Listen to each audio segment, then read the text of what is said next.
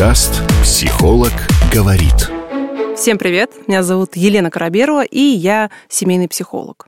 Чаще всего я работаю с вопросами отношений. Мужско-женских, детско-родительских, дружеских. На своем подкасте «Психолог говорит» я хочу сегодня ответить на вопрос, почему мы изменяем. Я отвечаю не только как психолог, но и как женщина, жена, личность. Мое личное мнение заключается в том, что изменяя, мы ищем то, чего нам не хватает в браке или того, чего нам не хватает в отношениях. То есть нам очень нравится наш партнер, и мы хотели бы, чтобы он был идеальным. Вот он должен делать ровно то, как мы себе придумали – в начале отношений мы всегда идеализируем партнера и так легко себе дорисовать ему какие-то составляющие, которых у него нет. Но чем дальше наши отношения заходят, тем больше мы видим те части, которые дорисовали. И, к примеру, женщина любит мужчину, и он классный, добрый, включенный, у них хорошие отношения, но он мало зарабатывает. То есть она была бы влюблена в него долны и обратно, если бы он зарабатывал на условные 100 или там 500, я не знаю, тысяч рублей больше. И в этот момент она начинает обесценивать абсолютно все то остальное, за что она его полюбила, и, допустим, доход выходит на первое место. Она обижается на него, что э, он не соответствует ее фантазии, и ищет дополнение к этой картинке где-то на стороне. Иногда это получается найти, иногда не получается. Женщина может винить себя за то, что она изменяла, или за то, что она в поиске, и может начать перебирать партнеров. То есть мы изменяем, потому что мы пытаемся найти то, чего нам не хватает в партнере. Иногда этого нам не хватает объективно, а иногда это абсолютно субъективная история. К примеру, мы хотим, чтобы наш мужчина был брутальнее, или мы хотим, чтобы наша жена была сексуальнее.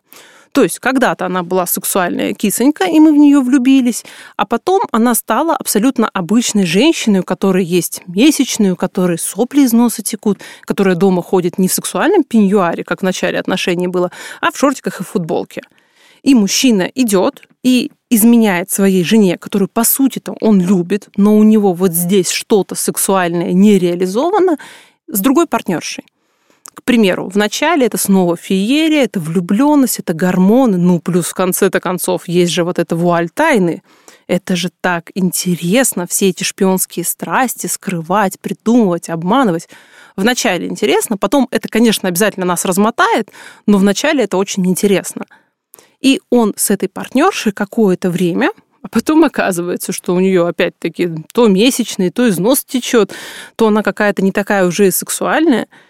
И вместо того, чтобы остановиться и подумать, а может быть проблема не в жене или не в любовнице, мужчина очень легко может просто пойти и снова через годик найти новую девушку. Тем самым он пытается заполнить что-то внутри, чего ему не хватает. И он эту проекцию выводит на партнершу. То есть ему кажется, что есть где-то на свете такая партнерша, которая возьмет и закроет все его внутренние вопросики.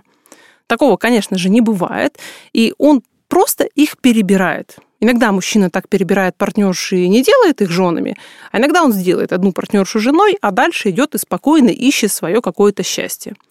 Если при этом никто не страдает, и жена живет в комфортных условиях, и ей там хватает какого-то внимания, и между ними есть хоть какое-то партнерство, то ок.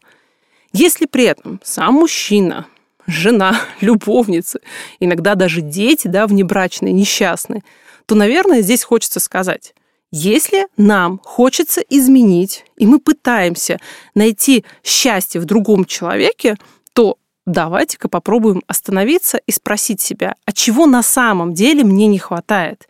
Что я пытаюсь получить от другого человека, чего нет во мне?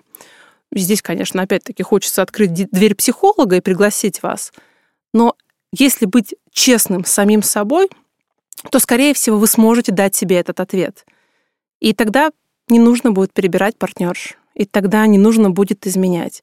Иногда это большой базовый путь. То есть мы пытаемся заполнить недовольство своей жизнью, пытаемся заполнить то, что у нас нелюбимая работа, или мы живем не в том городе, или не в той стране. Иногда, чтобы остановиться и не перебирать партнерш, нам придется сложить другой фундамент своей жизни. Это очень сложно. Очень сложно и в 30, и в 35, и в 40 лет признать, знаете, похоже, я женат не на той девушке, которую люблю.